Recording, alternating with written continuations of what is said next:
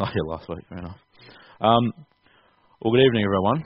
It's uh, good to see you all here. Um, uh, tonight we'll be continuing our series on Nehemiah. Um,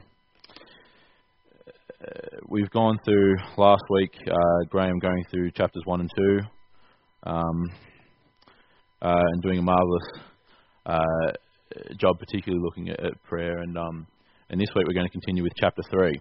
Um, for me, uh, in, in studying uh, chapter 3, um,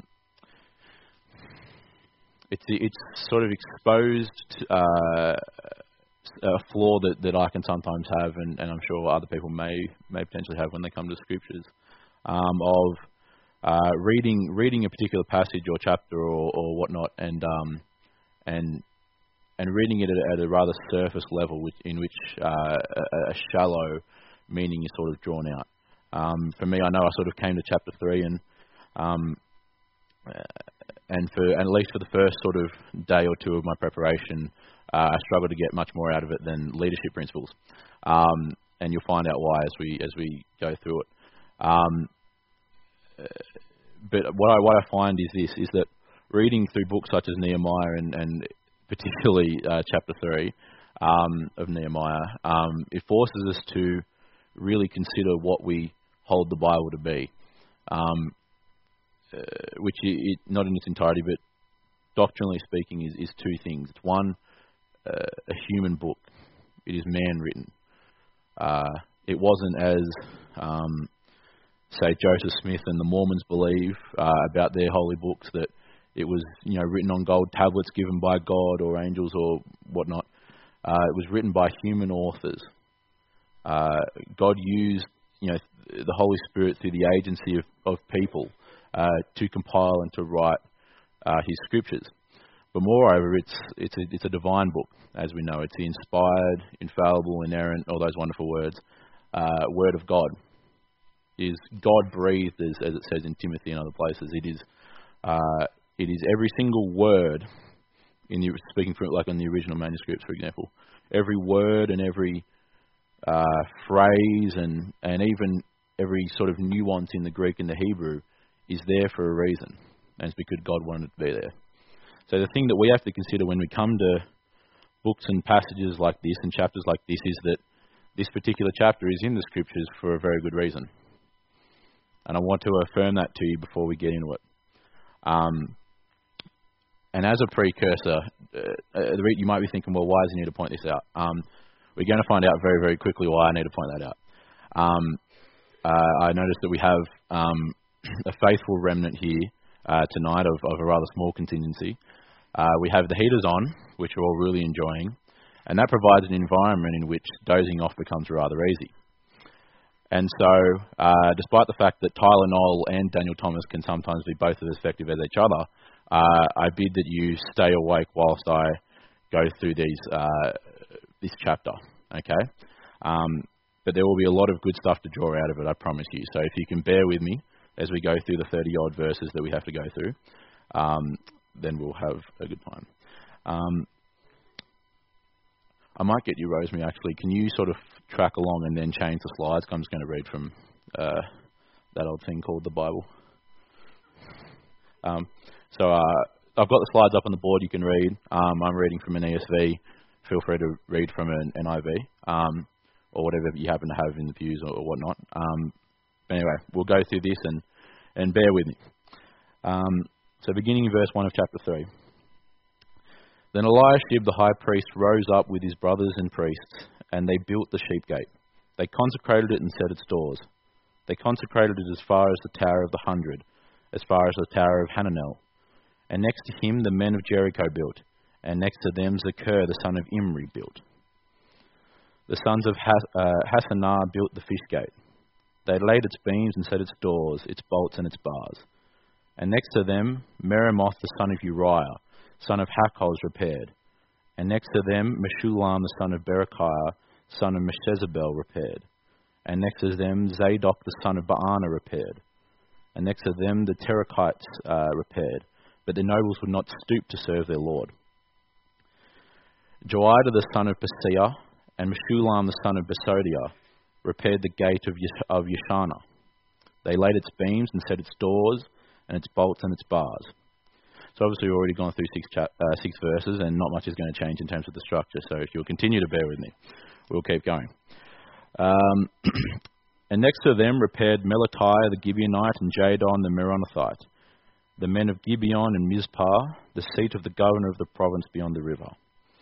Next to them uh, Uzziel the son of Hariah, goldsmiths repaired. Next to him Hananiah, one of the perfumers, repaired and they restored Jerusalem as far as the broad wall.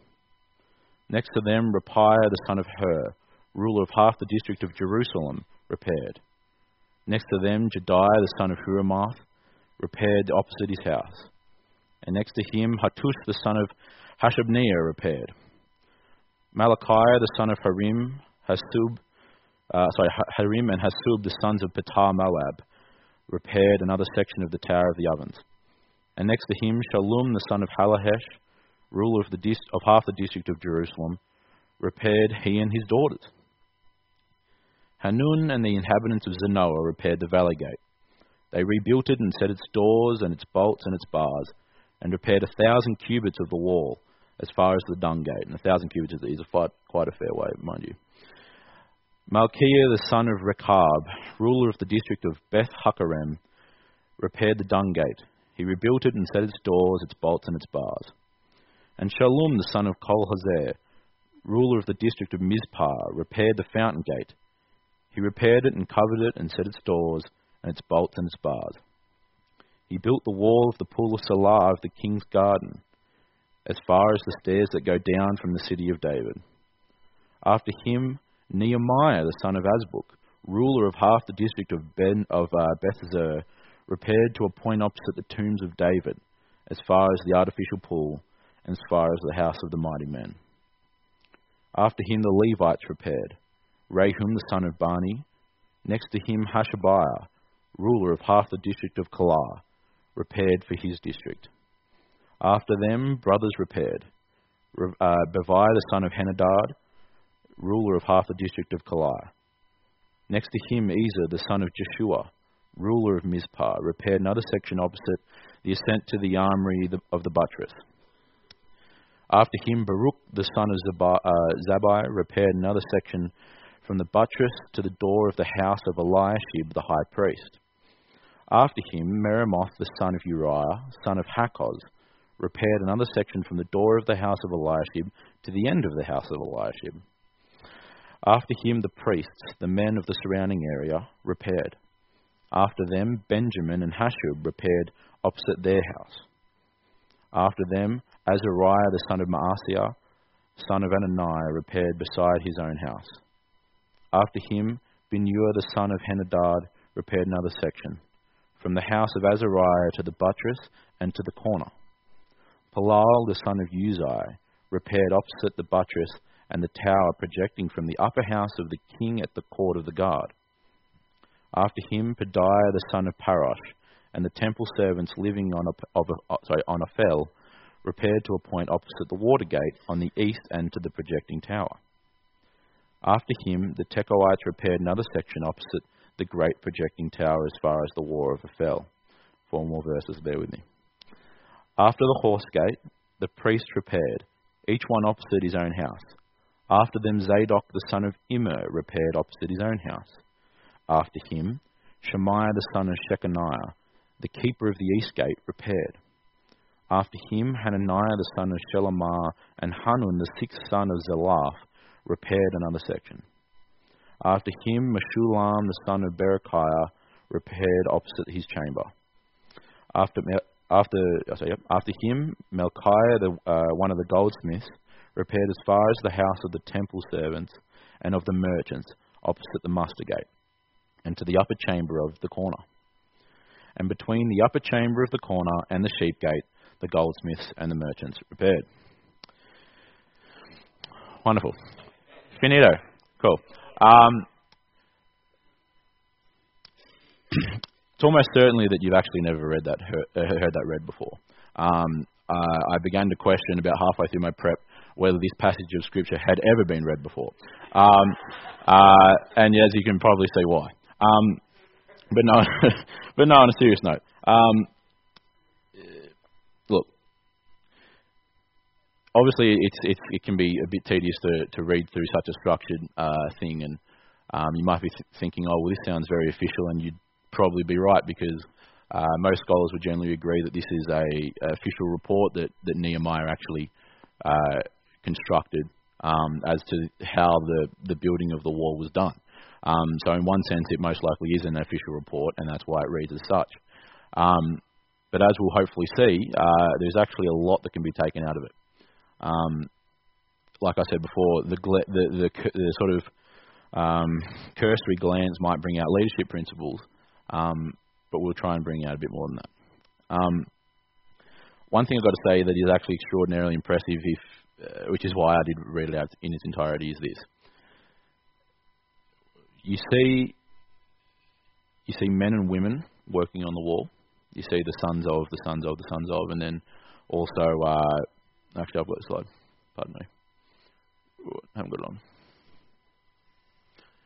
And you've got Shallum's daughters. So you've got men and women working on the wall here. You've got clergy and laity. Okay, you've got priests and then uh, I don't say common common folk, but like parishioners, uh, non-priests. Uh, you've got the high priest and the people. You've got ruling class and working class here. Uh, as an example, you've got the rule of the half district of Jerusalem. You've got a whole bunch of, of ruling class people working in the wall, and then also temple servants, as an example. Uh, you've got people from different towns. You've got the men of Jericho, and then uh, there was a Gibeonite in there working. Um, and then, of course, different trades goldsmiths, perfumers, merchants, etc., etc. And so, what do we see here? We see, uh, in essence, the, the, the whole of the people working on, on the wall and involved in it. Now, why, you know, why, why is that sort of significant?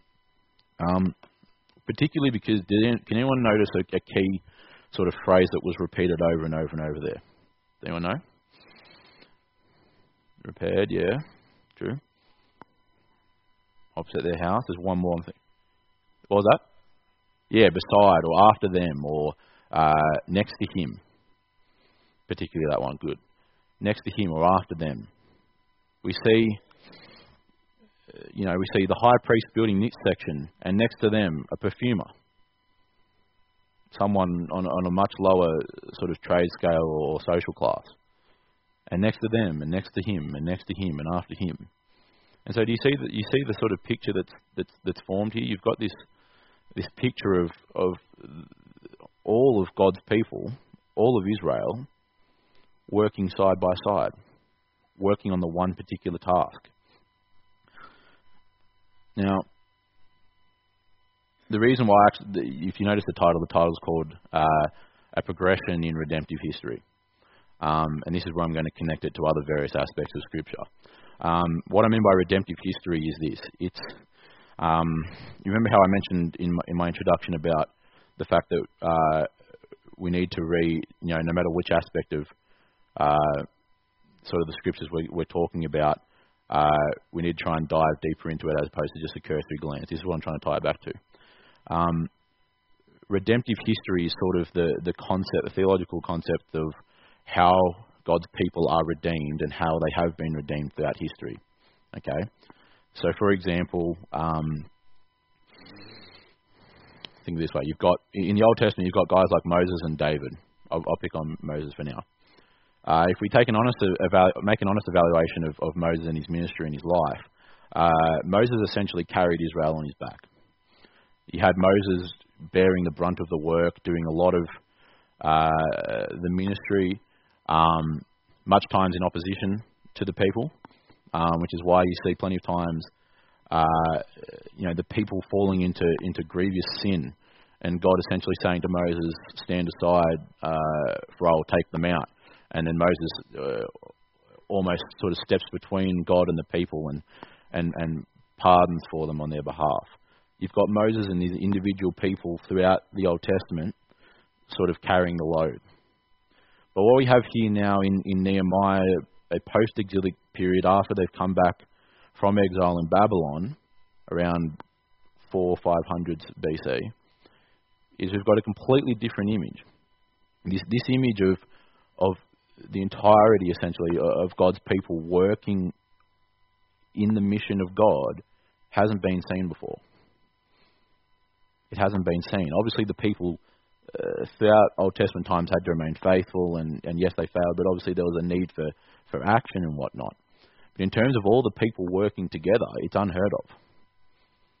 That's why you have, uh, you know, various ceremonial laws, uh, particularly listed throughout Leviticus, um, for example. Uh, you know, that the people had to go through in order to make themselves even worthy enough or or clean or clean enough or holy enough to actually come and offer a sacrifice. And then obviously the priest had to go through certain cleansing rituals, and, and then the high priest, especially the one who would go into the holy of, holy of holies, would have to go through such things as well. But here we have all the people, the entire council of the people of God, working on this particular project. And that's why it's important to note that the clergy are amongst the laity. You've got the high, you've got the high priest himself building. You've got the priests building, and then you've got everyone else building right next to each other without a distinction. And that's the image we're trying to tap onto here.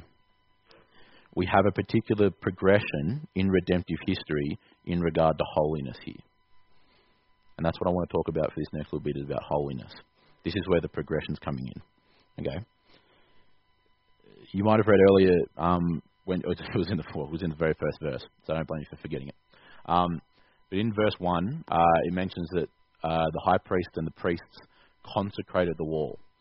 Uh, consecrated, uh, the word there is kadosh in the Hebrew. It means holy. So in essence, they declared the wall the wall holy. Okay, they declared it holy. They they consecrated it. Let me explain briefly, uh, sort of how holiness has worked throughout throughout this concept of redemptive history, okay? In times previous, you used to have uh, the holiness of God sort of come come to a place. Uh, for example, um, Jacob in Bethel in Genesis. You've got uh, the holiness of God coming down and, and, and Jacob seeing the, the stairway and whatnot.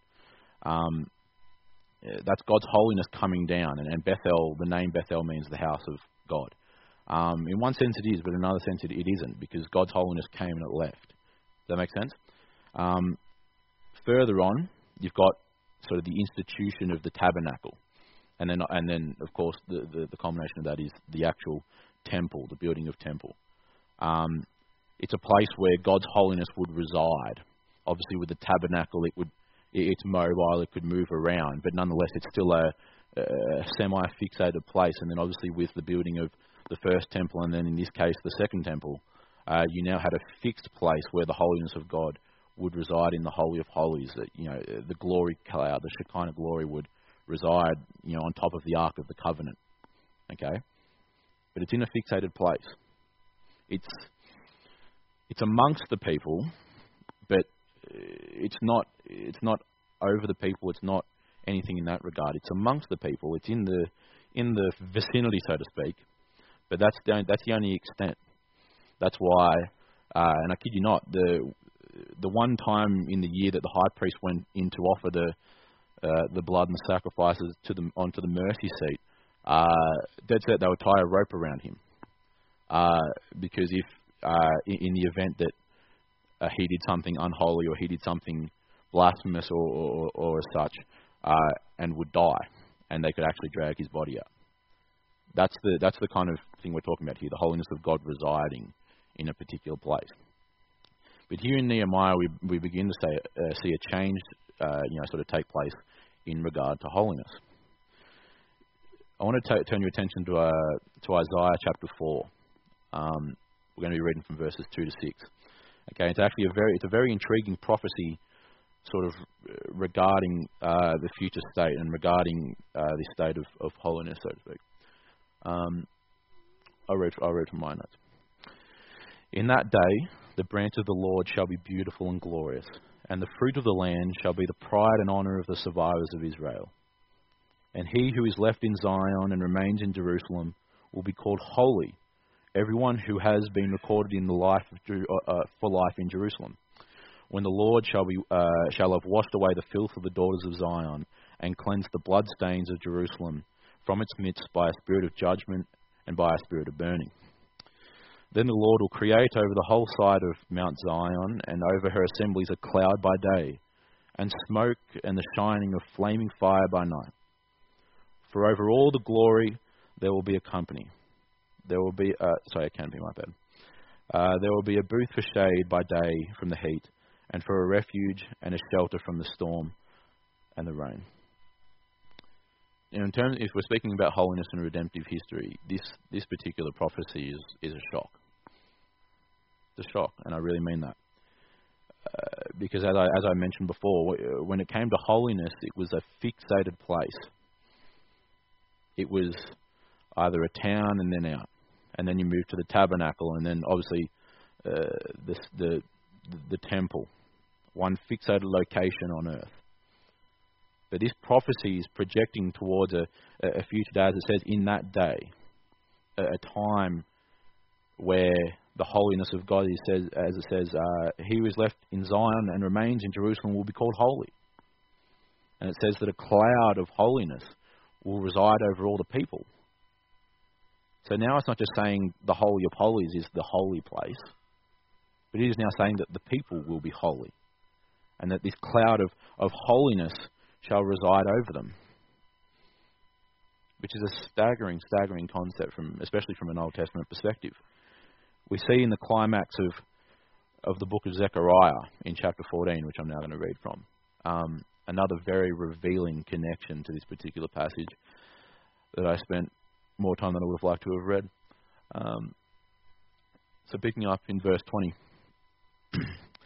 and on that day, again, that phrase, on that day, that projecting, that looking forward to, there shall be inscribed on the bells of the horses, Holy to the Lord. And the pots of the house of the Lord shall be as the bowls before the altar. And every pot in Jerusalem and Judah shall be holy for the Lord, so holy to the Lord of hosts so that all who sacrifice may come and take them, and boil the heat of the sacrifice in them. And there shall no longer be a Canaanite in the house of the Lord of hosts on that day. So, if you indulge me in a very, very brief historical lesson, um, that, that sort of phrase, uh, holy to the Lord, um, uh, again, that word kadosh, uh, kadosh la Adonai, it was a phrase that was inscripted on, as it says, things like the pots uh, that were kept in the temple um, for the simple reason of these are the. It's almost like a do not use kind of sign. Uh, it was put. It was inscribed uh, holy to the Lord on those particular pots that were used for sacrifice, so that uh, Billy Bob, a nice Hebrew name, uh, wouldn't come along and use them to cook his goat that night. Um, uh, it was again consecrating it, keeping it separate. But here we have, uh, you know, have it said here in Zechariah in chapter 14 that that even the, the bells, or, or in other words, the, the bridles of, on your horses will have holy to the Lord inscribed. They will be holy. Even the, the pots in your kitchen will be holy. Now, what, what is that saying? It is saying that essentially God is saying, one day I'm going to make the people holy. I'm going to make the people holy. My holiness will not come down upon the earth and then depart. My holiness will no longer reside in a contained uh, sort of building. But I'll make my people holy. I'll make my people holy. This actually makes sort of uh, sense of two particular parts in um, in the New Testament, especially in, in looking at the view of uh, all the people of God working together side by side. The first is, is the tearing of the veil that happens upon the death of Christ. Again, there's nothing in the scriptures that didn't happen for a reason. And that tearing of the veil, if you recall, upon the death of Christ on Calvary, had a ma- it was a massive thing, massive thing, and there's a big implications of it. That tearing of the veil in the whole between the holy and the holy of holies, or even the court as an extension, is essentially a tearing apart between this separation, this distinction between God and the outsider, between God and his people. As I mentioned before, only the high priest could go into the Holy of Holies once a year. Other than that, if you went in there, you died. It was that simple. You went in there, you died. But now you have this tearing of the veil. You, not only is just God holy now, but now the people themselves are being uh, exposed to, in a way, I suppose, His holiness. Which, again, if we're thinking about redemptive history, is just an almighty change. It is an almighty change. And then the second particular, I think here. good. The particular uh, second particular part, which you might have already actually been thinking about, it comes from Galatians three twenty eight, uh, where where it is written, uh, you know, there is neither Jew nor Greek, neither slave nor free, male nor female, uh, for all of you are in Christ. And that's what that passage is talking about. This this this picture we're given here in uh, in Nehemiah chapter three is is that sort of beginning of that progression towards the stage where now after the death, burial, and resurrection of Christ, after the fulfillment uh, of all that He did, you now have uh, a situation in redemptive history where now there is no distinction, there is no Jew nor Greek, as, as uh, you know, as it was read in Zechariah. There, uh, you know, there, there shall not be a Canaanite in the house of the Lord, not because Canaanites shall be shunned, but because they won't be called Canaanites anymore. You know, Isaiah speaks of a day where God will say, Assyria my people and Egypt my Egypt my inheritance. That's why we as Australians, as uh, as Gentiles, so to speak, we have access to the Lord of glory.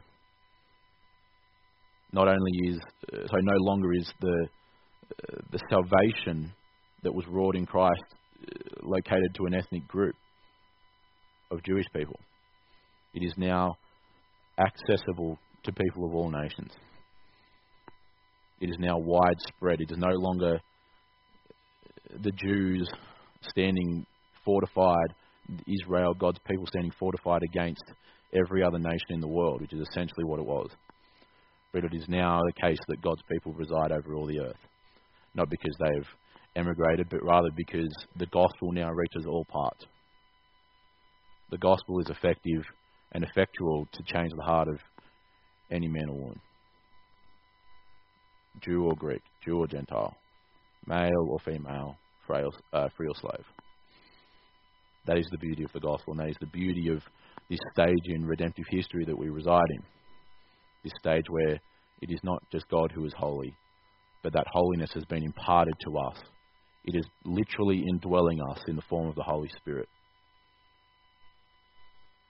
There's a lot you can see. There's a lot I've taken out of uh, a bunch of, and the sons of this, next of this, built this.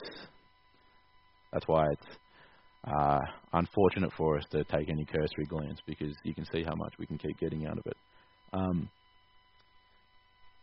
I'll start to round up, um, believe it or not, uh, with these particular two points. Right, this is where I'm going to tie it back to give you some application for us. Two points. Every Christian has a ministry. Every Christian has a ministry and the body of Christ is one. Now I'm going to explain those two points for you. Okay. The first point, which was that uh, what did I say? Every Christian has a ministry. In in in one capacity or another, every single one of us in here who is born again, uh, servants of the living God, we have a ministry. We are ministers to to people. Um, obviously, there is uh, you know people like, like like Graham, who is a minister. He is the, the, the pastor of this church. Um, but each individual, no matter what scenario in life we are, uh, no matter what sort of circumstances we were saved out of, have a ministry in some regard. Uh, I, for example, am obviously preaching to you this evening. Um, there are the you know deacons who take around uh, the offering. We each have a ministry in some particular regard. Okay.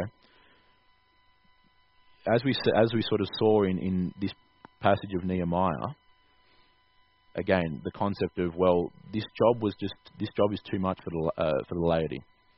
I say for the clergy. It was too much for just the priest. The priest couldn't build this entire wall. So what did you have? You now had the laity and the clergy building. You had all of God's people building the wall, partaking in God's mission, doing the work of God. Make sense? In the same way, it's all hands on deck now for us. It's all hands on deck. There's no uh, there's no room for leaving it up to the pastor who's aside with dealing all with all of the the problems and, and personal issues in people's lives than spending however many hours he has left to prepare a sermon and then to evangelize people. We live in we live in a time where it's all hands on deck, on, you know, for God's people. I was um, you know, think of it this way: like we've got what's our membership now? About ninety odd, ninety five. There you go. I was right, ninety odd. Um, the ninety five people, and then obviously the the, the other like other people who uh, you know attend to you on a regular basis. It's no coincidence that you know if this church is filled with the Holy Spirit and this church is is doing the will of God, which I believe it is, then there is it's no coincidence that that each of you are here. It's no it's no coincidence. Do you know what I mean? God has drawn you to this place for a purpose. He's drawn you to this place, to this particular community of believers, to serve a purpose and to do His will. You follow me? And so, you know, we each have it in our capacity or our ability, for example, to minister to certain people. You might have, you know, you, you have a particular heart that you can reach. You have a particular sort of uh, life circumstance that you can perhaps provide an empathetic word of encouragement into, both inside the church and then on the exterior. There are people who, um, obviously, yes, the gospel transcends all generations and all circumstances, but there might be a particular person outside of, of, of the body of God that you know you have a you came out of a similar circumstance. It might be drug abuse. It might be uh, being abused as a child. It might be any litany of things. And you can speak into that scenario because you know what it is.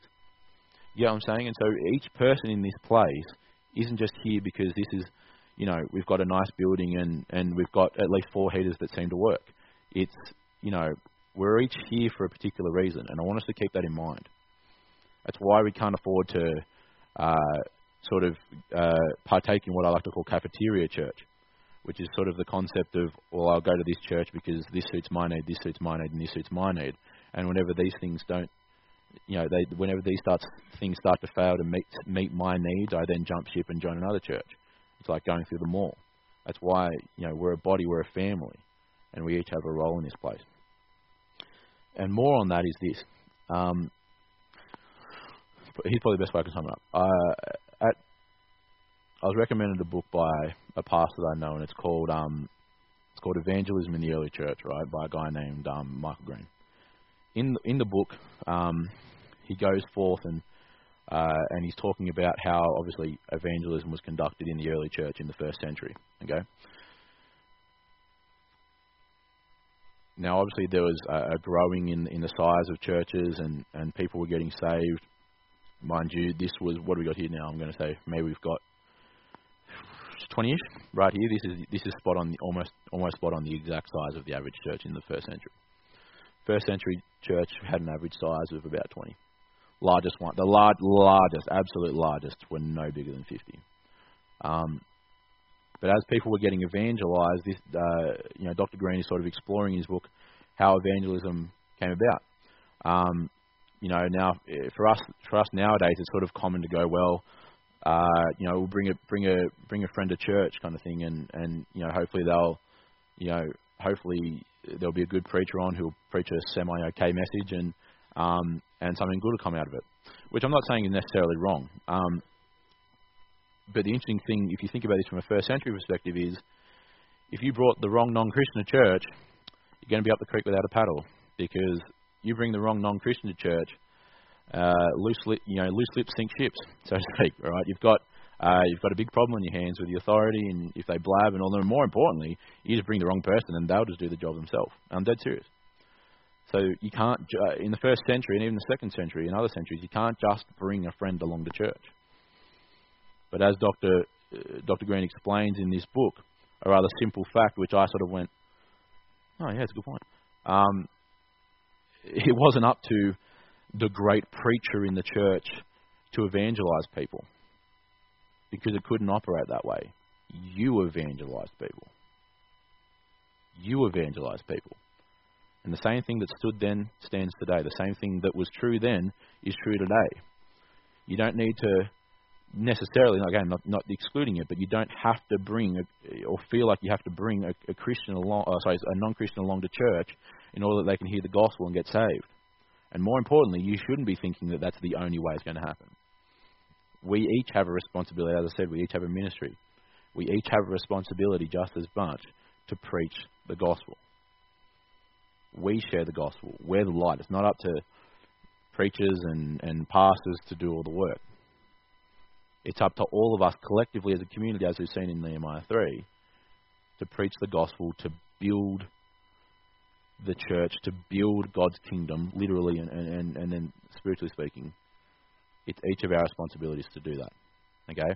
Now, the second point, lastly, uh, the body of Christ is one. Okay?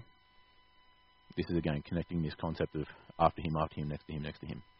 Okay, the body of the body of Christ is one. Why? Because he has declared us holy through the finished work of Jesus Christ on the cross, through the spilling of his blood, and, and through the atonement that was that was wrought through him taking sin and hell, you know, upon himself on our behalf. He is declared holy, each and every one of us who repents and believes the gospel. Okay.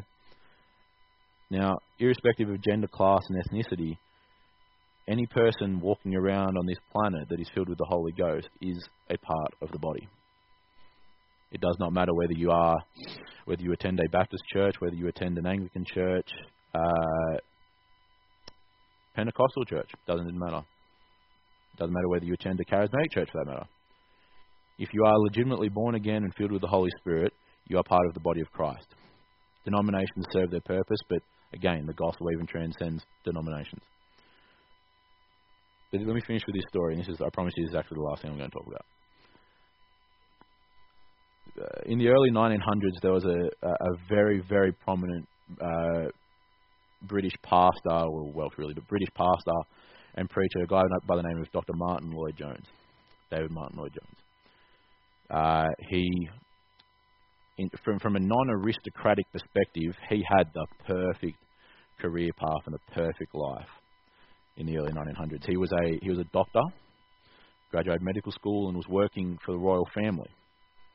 Uh, working for a guy, uh, a gentleman by the name of uh, Lord Horder, uh, whom we, we, don't know because he became Christian, but you could rightly assume that when Lord Horder passed away, uh, Dr. Jones would have entered the, uh, you know, entered into that area of, of, of life and, and that and that sort of job description. Um, and he had it absolutely made, high class, uh, high paying job, and was shooting up the ladder.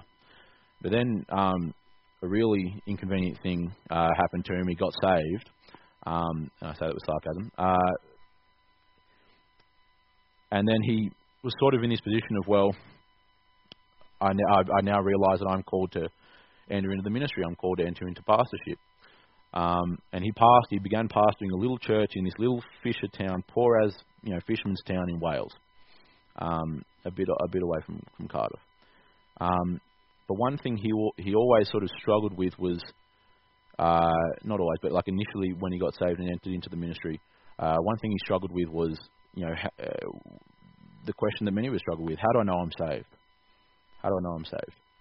And it was sort of upon his uh, exposition of Ephesians chapter one, particularly verse 15, where Paul is saying, um, uh, you know, I've heard many good things about you, and I am, uh, you know, I'm confident in your in your uh, in your salvation um, because I know of your one, faith in the Lord Jesus Christ, and your love for all the saints. That's what it talks about in there in, in Ephesians 1. Um, the first point, knowing as whether someone's a Christian, their faith in the Lord Jesus Christ, obviously. Then the second point, the love for all the saints. And this is a thing that uh, that Dr. Jones, you know, considered and then, you know, came to understand is this: what on earth makes a gentleman who was in the upper echelons of society, economically and socially speaking. A gentleman who had a very prestigious job, medicine, doctor, and a gentleman who was, you know, on the fast lane and on the fast track to much security, much prosperity, and much uh, and a very abundant life from a worldly perspective. What makes a gentleman like that end up in a in a in a, in a poor fisher, you know, fisherman's town in Wales? And then, moreover, is this What makes a gentleman of such a, such a high social and economic standing have more in common and have more love and more connection for the poorest fisherwoman, as he describes in one of his memoirs, than for all of his associates and all of his fellow doctors in the practice? It's the fact that it's the love, it's the fact that the body of Christ are one. That is why Dr. Jones had more of a connection and more love with the poorest fisherwoman in his church, who had, uh, you know, who was six, you know, five, six runs down the ladder from him.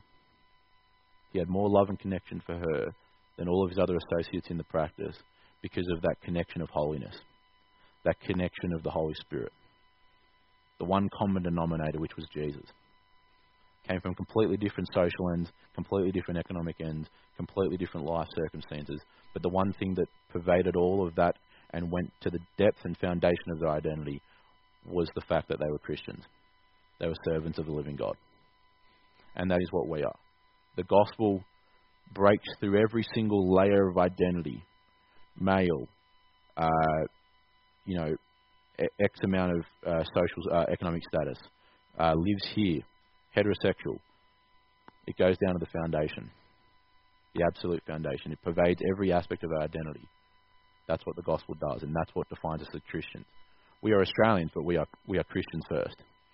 We live in the Blue Mountains, that is where we reside, but we are Christians before we are um, the name I've heard thrown around, black heathens. Apparently that's correct. Um, very ironic, but nonetheless. Um, it's the gospel that gets to the foundation. It's the, it's the fact that we are all part of the body of Christ. And that is why, as I said, we all have a ministry. We are all in this particular church for a particular reason, as God has ordained. And we need to continue to strive towards ministering in our little section of the wall. We keep, we keep building our part of the wall. Right? There are feet, there are legs, there are arms, there are heads, there are this and that, all part of the body. But we focus on our part of the wall. Does that make sense? It doesn't matter what, you know, again, as I said, it doesn't matter where you are. Don't think that I'm somehow got some more of an important role per se, just because I'm up here in a pulpit teaching you the Word of God. It just means that this is the, the giftings and, and whatnot that God has given me. And it would be a, a disservice, and not only that, I would be outside of the will of God if I wasn't doing what I'm doing. But similarly, if your if your ministry at this particular part in your life is, uh, you know, is being a light in the darkness at school, if it is uh, standing up for biblical truth in the workplace, if it is acting responsibly, uh, here's one, if it's acting responsibly and acting in a way completely contrary to the rest uh, of your friends list on Facebook. I really mean that. If that is your ministry right now, then that's your ministry. But God will continue to grow you. God will, con- will continue to increase you in that holiness. He'll continue to draw yourself closer to Him and you continue to draw yourself closer to other Christians. May we leave with that remembering of the fact that we all have a ministry, we're all part of the body of God, and I hope that's what we've been able to take out of tonight. Okay? I'll close in prayer if you will.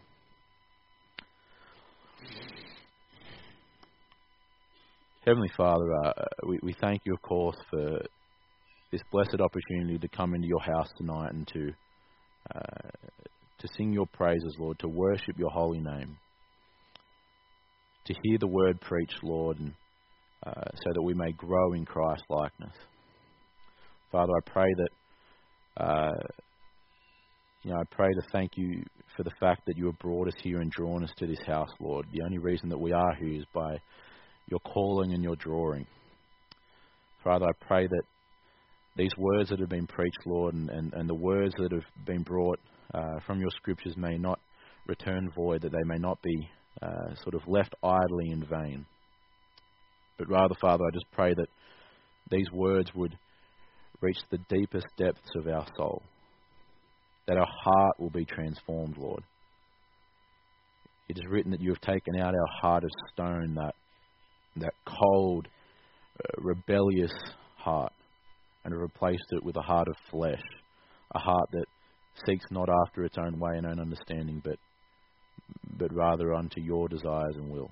And Father, I just pray that you may increase us in that regard, increase us in holiness. Father, may we not build a wall up to divide ourselves or, or to keep unbelievers out, but rather may we understand that those walls are walls of salvation.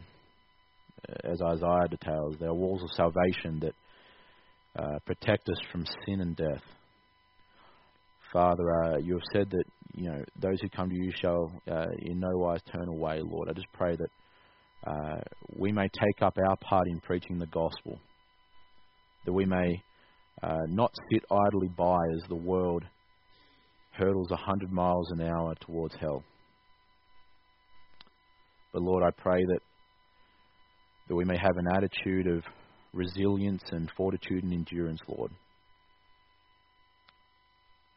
Father, we are living in a time where uh, the world is falling into darkness and into, in, sorry, and into greater depravity. Father, I pray that you may sanctify us in the truth, for thy, for thy word is truth. Lord, may you continue to protect us, of course, but by the empowerment of your Holy Spirit, Lord, may we not just remain inside these four walls.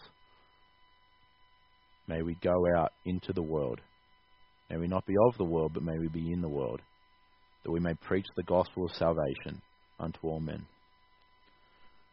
Father, may the world, if they so so bid it that they want to head to hell, Lord, may they head over our our dying bodies as we grasp their knees.